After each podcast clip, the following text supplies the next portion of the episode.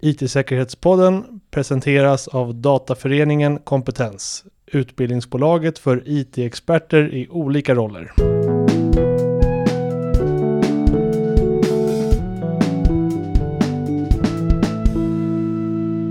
I dagens avsnitt kommer vi lyfta blicken en aning, närmare bestämt 35 790 kilometer rakt ovanför ekvatorn. Det är nämligen där tusentals satelliter kretsar kring jorden.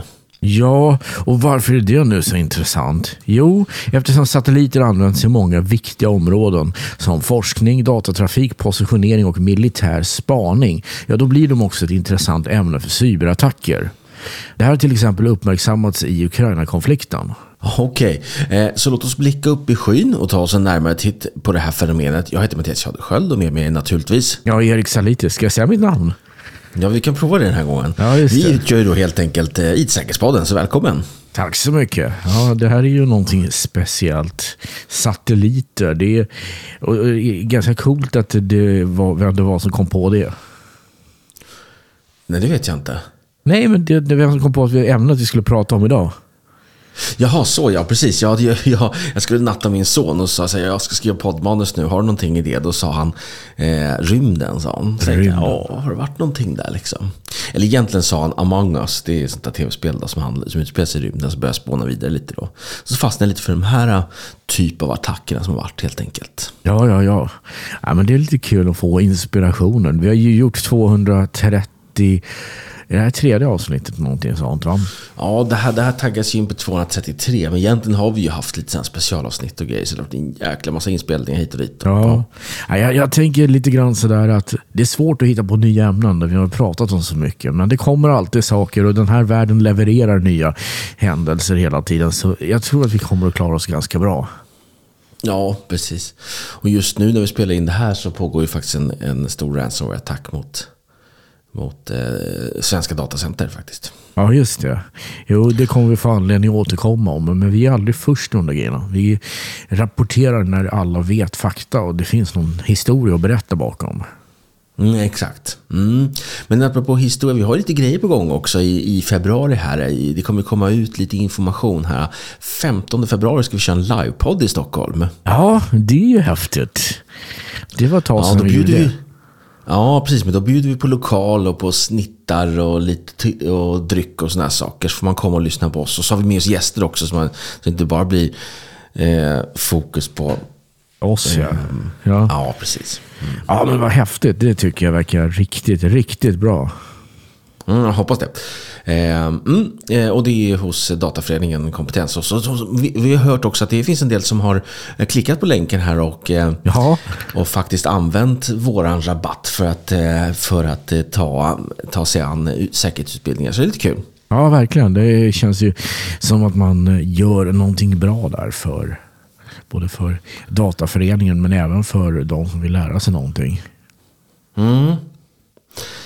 Du, eh, jag tittar lite liksom i mitt manus här. Jag tänker att vi börjar så här. Eh, attack mot satelliter och sen tycker jag att vi eh, bromsar där. Så går vi tillbaka till lite traditionella cyberattacker. Så kastar om lite. Du får hänga med här. Om vi börjar Ja, så här då, Erik. Vad är en satellit egentligen? Månen är en satellit.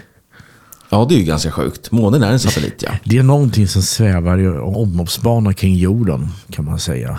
Och det betyder att månen, den räknas definitivt. Fast den har inte sådär extremt mycket kommunikationsförbindelser. Det går faktiskt att skicka en signal mot månen och studsa tillbaka. Det kallas för Earth Moon Earth. När man gör det i någon radioamatör. Men det använder man i princip bara som en studsande platta. Nej, den satellit vi talar om det är ju naturligtvis en kommunikationsstation som hänger uppe i luften och som kan kommunicera tillbaka till jorden och skicka ut signaler, tv-program till exempel. Eventuellt även väldigt vanligt att du kan ha spionsatelliter som spionerar på marken under den och skickar signalen till ja, de militära de, de militärer som behöver det. Ja, men det som är lite coolt också det är ju det att det är liksom ett ganska precis avstånd. Jag sa ju det i början där 35 790 000 kilometer eh, det, det är där någonstans det är liksom sweet spoten för en, för en satellit att ligga och sväva eh, vid, runt ekvatorn på något sätt. Då, då. Så, på, så där är väl på något sätt tusentals satelliter som på ett pärlband står och svävar där. Då. Ja, det är ju det att är de närmare så åker de tillbaka till jorden och störtar där. Är de längre ut, då kommer de att fara iväg i rymden till sist. Så det där Just är den perfekta sweet spoten, där du bara hänger i luften liksom. Och då behöver de ingen motor eller någonting för att åka runt? Eller jo, bara... de har thrusters. Alltså, de har alltså en form av motorer som skjuter ut massa så att man kan lite grann flytta på satelliten och få den att ställa in den bättre och så. Ja, ja men det är fascinerande ändå. Att, äh, att det snurrar runt så här fascinerande Ja, och hur, Ja, jag, jag kommer ihåg Civilization. Jag för mig att jag kommer ihåg vilken det var. Femman eller tvåan eller någonting. Så fort man uppfinner satelliten så tänds hela kartan upp. Och då ser Just man hela det. världen. Och det är lite häftigt. Nej. Ja, nej det är inte... Du gör ju något form av eh, wonder ju. Ja, just det. det här uh, program. Eh, jag kommer inte ihåg vad det heter. Ja, ja. ja. Mm, men du, du var inne på det, liksom, det finns ju lite viktiga eh, redskap eh, som satelliter är en del av. Eh, varför just i, i, i, krig då? Kan du berätta lite där då, hur det används? Ja, alltså grejen är ju det att du ser någonting. Du kan se stora områden. Så själva idén att ha en spionsatellit som fotograferar hela nejden så att säga och skickar tillbaka signalen. Och då kan du se var trupprörelser är och sådana saker. Det är helt enkelt hökögon i skyn om du vill. Det är det, mm. Sen kan du även ha kommunikation via satelliter. Jag menar, du kan ha trupper ute på marken och som kan kommunicera direkt med satelliterna. Det är väldigt svårt att avlyssna det. Därför att det är en direktförbindelse mellan en punkt på jorden och en punkt i omloppsbanan. Mm, just det. Så det, det finns många fördelar med det. Mm. Och liksom, vad skulle en global satellitnedstängning innebära, tror du? Ja, det är jättesvårt att säga. Jag menar, de flesta internetförbindelser som vi har i liksom, västvärlden, de är ju fiber och kanske till exempel eh, ADSL och sådana gamla saker även finns det. Och telefonledningar och sånt där. Så jag tror att där kommer det fungera ganska bra. Men däremot finns det mycket satelliter i områden där du kanske inte har eh, ledningsförbindelser. Till exempel Grönland och sådana saker. Mm. Jag tror att det, det kommer bli ganska illa om alla satelliter skulle försvinna. Jag menar, framförallt skulle satellit-tvn försvinna. Och vad är det för något då? Ja, satellit-tv, det är väl eh, tv-program över parabolantenner. Har du inte... Det hade ju Jaha, ja, men det, men det används inte så mycket längre. Nej, alltså jag tror någonstans att satelliter är, är de är viktiga för det militära, men eh, numera civila så finns det ju fiber och sånt. Ja, GPS är förstås viktigt. Ja, det får vi inte glömma. Och just det, precis. Det, det är faktiskt en viktig sak. Och man är ju ganska handlingsförlamad nu för tiden. Om man ska någonstans. Om man inte... Förr i tiden satt man och planerade vid kartor var man skulle någonstans. Och adresser och sådär. Så mm. knappa man in det när man, sitter, när man är på väg. Typ. Och, Ja, jo. Ja, det, skulle, det, det skulle vara förmodligen den största förlusten folk märker så här direkt. Mm. Bra. Innan vi går till själva en aktuell attack som har skett då mellan eh, Starlink och eh, Ryssland i Ukraina-konflikten så tänkte jag att vi går tillbaka lite och får den här traditionella cyberattackskrigen i siffror. Kanske lite intressant. Just det. Nu när det här är faktiskt det första avsnittet som du och jag spelar in efter Nyår. Efter, eh, nyår ja. Så då tänkte jag att vi kanske kan samla lite så här.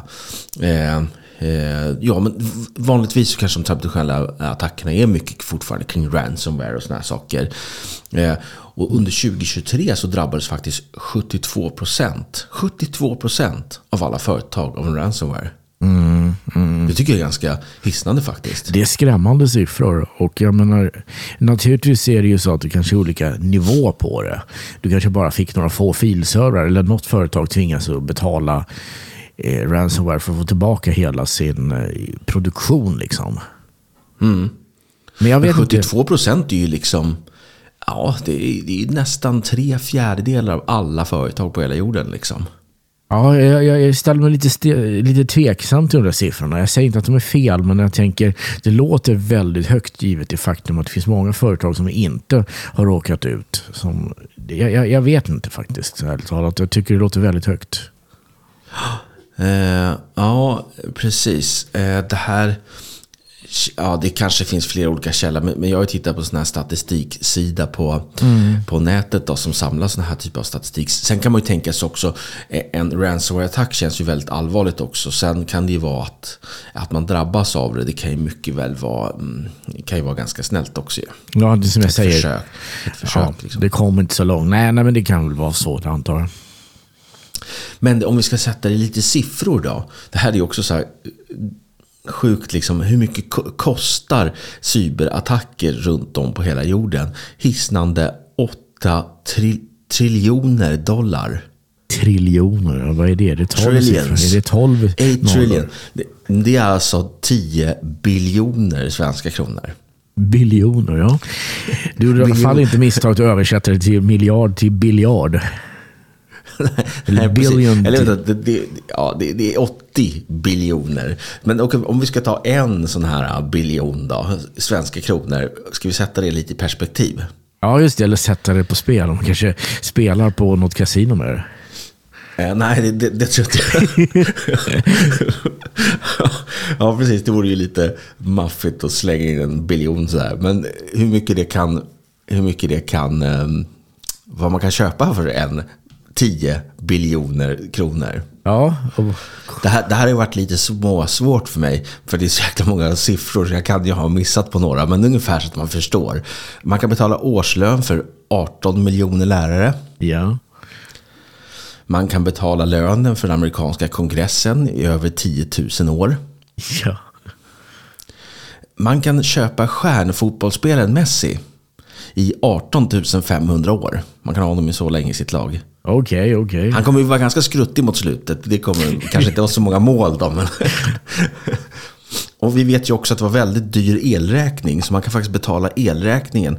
Eh, 2022 pratar man om att det var väldigt dyr elräkning.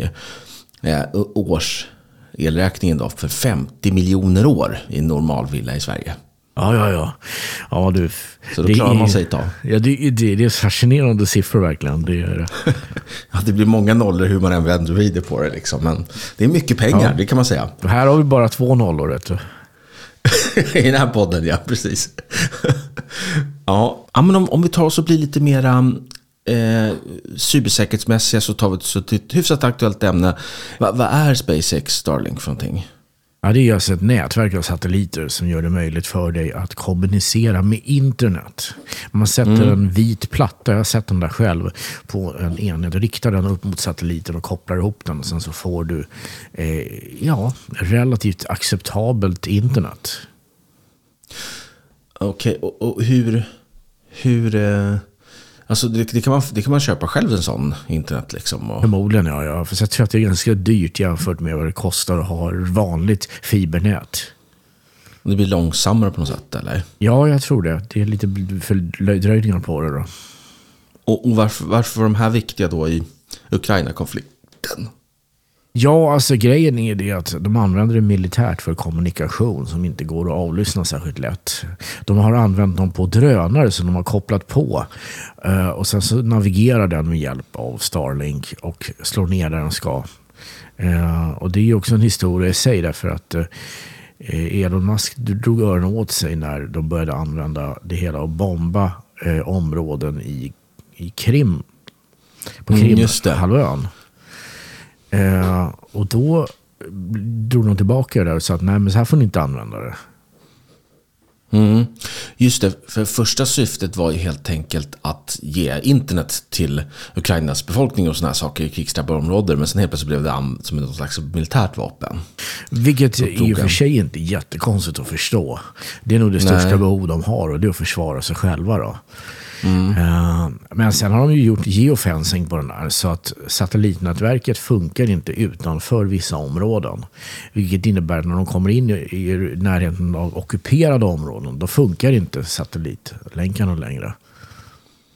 För att eh, Elon Musk ska kunna säga att vi stöder inte ett anfallskrig mot Ryssland. Nej, Ukraina. Nej, Ryssland. Nähä. Jaha, okej. Ja, jag förstår. Ja, men nu har det kommit då kvalificerade rapporter från amerikanska underrättelser som tyder på att Ryssland har liksom avancerade planer på att sabotera internetåtkomsten för Ukraina genom just de här satelliterna. Mm, precis. Och det är inte helt klart om det är ett defensivt eller om det är ett offensivt mål. Det här kallas ju för Tubol. Aha. Och det är, det är deras elektroniska krigsföringssystem. Men det är också till- Ryssarnas alltså? Ja, ryssarnas. Och det är byggt så att det kan hindra folk från att störa deras satelliter. Men det går också att använda för att störa, och det här vet man ju inte, om störa satelliterna som används av Ukraina, Starlink. Eh, och det är väldigt svårt att säga liksom. Jag menar, de har det vapnet i alla fall. Men har deras tester varit framgångsrika då? Vet man det? Det vet man inte. Det står ingenting i de papperna. Så att det innebär att eh, det är okänt. Mm. Just det. Och, och, och Pentagon själva har inte kommenterat de här äh, läckta delarna. Nej, det har de ju inte. Det är ju lite grann känslig information. Och då kanske man kan gå in på och prata lite grann om hur man stör satelliter. Ja. Man brukar prata om uplink-attacker eller downlink-attacker. Och Okej. uplink innebär att du stör själva satelliten genom att kommunicera med den. När någon annan, samtidigt som någon annan försöker kommunicera med den. Och så finns det också downlink-attacker där du sänder på samma frekvens som satelliten sänder på. Och det gör att på marken så kan man inte längre skilja på signalen som är en störning och signalen som kommer från satelliten. Nackdelen med det är att du måste vara ganska nära källan när du gör det. Alltså inte satelliten utan de som sitter på marken. ja, just Men det. eh, det är också väldigt enkelt att störa på det sättet. Men då stör man bara för de som verkligen är i närområdet på det sättet. Och Ja. kanske inte för de som alla som använder satelliten. Då, då. Nej, precis. Men uplink-attack då, det är lite som en DDoS då. Nästan att du, Ja, precis. att du liksom... Men vad är det för liksom protokoll som en satellit går på? Är det bara liksom att jacka in och prata med den? Är det helt öppet som radio typ? Eller man ska säga? Eller? Det måste jag säga pass på. Jag vet inte riktigt hur de här Starlink fungerar. Men det är ju någon form av... Jag kan tänka mig att det är en sån här capture-portal. Så att när du väl har kopplat upp så får du upp en information att här får du betala för att komma vidare. Men, men jag, vet, jag, jag vet faktiskt inte. Och den här Tobol då, som ryssarna hade, det är alltså en upplänktsstörning då? då. Huvudsakligen, jag vet inte riktigt om de klarar av att göra downlink-störningar. Men, men huvudsakligen så antar man. Notera att vi vet inte om de har tänkt att använda det på det här sättet. Ja, Hur uplink? precis. Ja, för, de har ju då hittat, eh, analytiker då sägs ha hittat sju stycken sådana här Tobol eh, eh, system då som är eh, i Ryssland då. Just som är placerade nära eh, faciliteter för att spåra satelliter. Så det är väl, man måste väl sprida ut dem rent geografiskt då för att det ska Fungerar ja, ja. Så är man väldigt nära en sån Tobol-utrustning då, då, då får man förmodligen störningar. Men flyttar man sig lite längre bort då egentligen. Ja, fast det beror ju på om de använder den till det. Vi vet inte. Det är spekulativt att de använder det. Alltså, jag säger inte att de inte gör det, för det kan de mycket väl komma på att göra. Men, men rent allmänt så vet man inte så mycket om de här grejerna. Ja, just det. Ja, ehm, eh, och lite så här um, eh, efterspel kring det här då. Om, om, man, om vissa som är så här satellitexperter då, som de resonerar då. Eh, skulle det här kunna ink- eh, inkludera en slags ekonomisk kollaps och strömavbrott och att det skulle ta lång tid att återhämta sig. Eftersom det skulle ta lång tid att, att få nya eh, satellitkonstellationer och sådana saker. Ja, jag vet inte. Det är ju väldigt spekulativt. Jag tror ju att eh, det, det, det, det första du kommer att märka det är ju det som du sa själv. Att hoppsan, det går inte längre att lokalisera sig med hjälp av mobiltelefonen. Mm. Och då är det ju så att väldigt många tjänster, som till exempel de här tjänsterna du kan köpa, Mathem och Uber och ja, vad de nu heter allting. De bygger ju allting på att man ska kunna visa var du är någonstans. Ja, men all form av sån här f- färjetrafik, och båtar och, och flyg, flyg och sånt där använder väl också... Precis. Fly, flyg och sådana saker använder andra system. De använder GPS bland annat, men även, sån här ADF och VOR och allt vad det tydligen kan heta för att navigera runt eh, radio, fyrar och sånt där. Men eh, det var lite utanför eh, dagens eh, sån. Så att, ja, precis. Eh, Men ja, det, det är klart det kan bli störningar på alla håll och kanter. Både på militärt, eh, privat men även liksom kommersiella saker som mm. på det.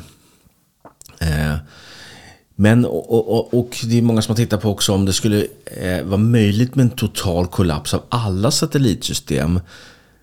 Det är nog ganska svårt att göra med en cyberattack. Nej, det tror jag inte heller. Jag menar, en hel del av satelliterna kommer inte ens att kommunicera med det, för de har inte liksom de protokollen och så. Nej. Så det, det, det, att ta ut alla satelliter, det tror jag inte. Däremot vet jag ju folk som har diskuterat att man kan skjuta sönder dem med laser och sådana grejer. Men det tror jag är mest... Det får då vara bäst science fiction än så länge. Ja, då är det ju inte heller en cyberattack riktigt. Nej, det är inte det.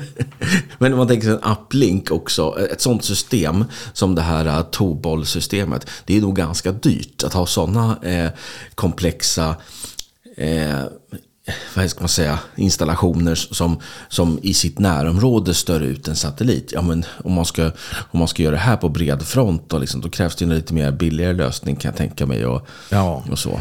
Och det är återigen, det är ju inte spekulativt om det används på det sättet. Men det kan det mycket Mm. väl göra liksom. Just det. Ja. Ja, så det är väl kanske inte jätte, jättesannolikt då, men att man ser att den här typen av attacker sker, det har vi ju sett då helt enkelt. Ja. Och sen finns det också Global Navigation Satellite System, GNSS då. Ja, just det. Eh, och det systemet då är särskilt kritiskt för moderna vapensystem. Ja, just det. Just det, just det. Och då är frågan om sådana saker går att störa ut. Det är, det är återigen en stor fråga. Det, det är ju en forskning de håller på med lite nu och då, både Ryssland och USA, liksom, för att se om man kan störa satelliter. Precis, men tror du att det kommer bli vanligare med sådana här typ av eh, attacker? Ja, det tror jag. Absolut. Jag menar, när teknologin läcker ut hur de gör det där, vilket kommer att göra, så kommer folk att bygga egna lösningar och sånt där. Och sen finns det någon som kommer okännelsebråka med satelliter och sånt. Så finns det ju alltid. va. Mm, så att det, det tror jag är en, det är en, en fara. Däremot vet jag inte om jag skulle säga att jämfört med alla andra faror du har, att det är så stor sak att oroa sig för. Nej, precis. Eh, om man tänker, ja, du tänker så att det ska bli så enkelt så du kan köpa en liten Raspberry Pi och, och slänga in någonting så får du en liten eget litet äh, upplänksutstörer av satelliter kanske. Jag vet inte, du behöver nog ganska bra effekter på det där. Men det, jag tror absolut att, att någon kommer att göra sådana saker. Det, det, Ja. det, det, det blir ju alltid så när det blir allmänt tillgängligt. Liksom. Ja, men det, det är det som kanske också den här konflikten i, i Ukraina eller kriget har visat prov på att, att kriget sker numera på flera fronter. Både fysiska och cyberdelen. Så att, eh, och det är väl då troligt att man går på satelliter, gör allt för att försöka störa kommunikation. Ja, precis. Jag menar, det gör alltid någonting för skada. Och det är väl som jag säger hela tiden. Cyber är numera i krigslag. Liksom. Cyberangrepp, cybersäkerhet och sånt. Ja, för, för, för det, skulle, det upplever man ju själv. Liksom, att vara uppkopplad mot internet, det är så, det är så, nu sparkar jag in öppna dörrar, men, men det är ju det som är liksom källan till all information. Och om man var i ett krig, liksom, ja, hur ska man då kunna få ta del av information? Ja, jag vet att man ska ha en sån här vevradio som man ska knappa in P4 och såna här saker, men det är inte så många som har det. Eh, Så att om alla skulle vara internetlösa och strömlösa, ja, det blir ju, man blir ju villrådig helt enkelt. Ja, ja, visst blir det så. Och det gör ju också att eh, satelliter kan ju fungera väldigt bra. Till exempel så eh, de här som flyr över eh, Medelhavet, de har ofta satellittelefoner som de har fått med sig. Det är så de kan kontakta marinen och ja, helt enkelt. Ja, just det. Mm. Ehm, ja, ja, men det har ju blivit lite extra eh, Om man tar sig krig i, i närområdet så har det blivit lite. Vår ÖB gick ut med, med eh, Såg du det? En presskonferens där. eh, Jo, som skrämde var- upp befolkningen lite. Så att det är är massa folk som frågar här. Eh, som inte brukar bry sig om sånt här i min familj och såna här saker. Som eh, vill börja preppa och såna här saker. Ja, ja, ja. ja. Alltså det tycker jag är utmärkt. Inte för att det är bra att det är en dålig situation i omvärlden, utan mer att folk börjar se prepping som någonting användbart. Och eh, jag, jag, tror att det är ganska lite som krävs för att komma igång. Man behöver inte göra det väldigt dyrt för sig. Men däremot om du bara köper en, en sån här eh, vevradio och sen ställer du den på vinden, då har du inte gjort särskilt mycket förberedelser. Nej, men då kommer i alla fall, då behöver man inte vara så orolig över satellit satellitattacken om man har en vevradio. Nej, nej, det är sant. Fast det går ju att störa. Om inte radion, radion använder ju inte satellit. Nej, nej, men däremot så går det ju att störa radiokommunikation. Så att helt mm. säker är man ju inte. Nej, och det blir ett viktigt mål att slå ut kommunikation så att man får det. Men ja, man behöver mer än vevradio i kristider, verkar som det i alla fall. Då. Mm. Ja. Bra. Ja, men eh, det var väl det vi hade. Jag tror det. Och eh, kom ihåg nu att vi kommer att ha en livepodd eller vad man ska säga. Ja, just det. Livepodd 15 februari. Eh, vi ska nog skicka ut någonting här i våra, i våra sociala medier. Annars är det bara, om man är sugen på det här, bara mejla till oss så, så fixar jag eh, plats. Det är gratis. Man får snacks. Det blir en kväll då, då med lite snacks och, och dryck och sådär liksom. Mm. Och, och sånt. Det är väl aldrig fel? Nej, jag tror inte det. Men eh, du som vill lyssna på nästa poddavsnitt får vänta en vecka för då är vi tillbaka.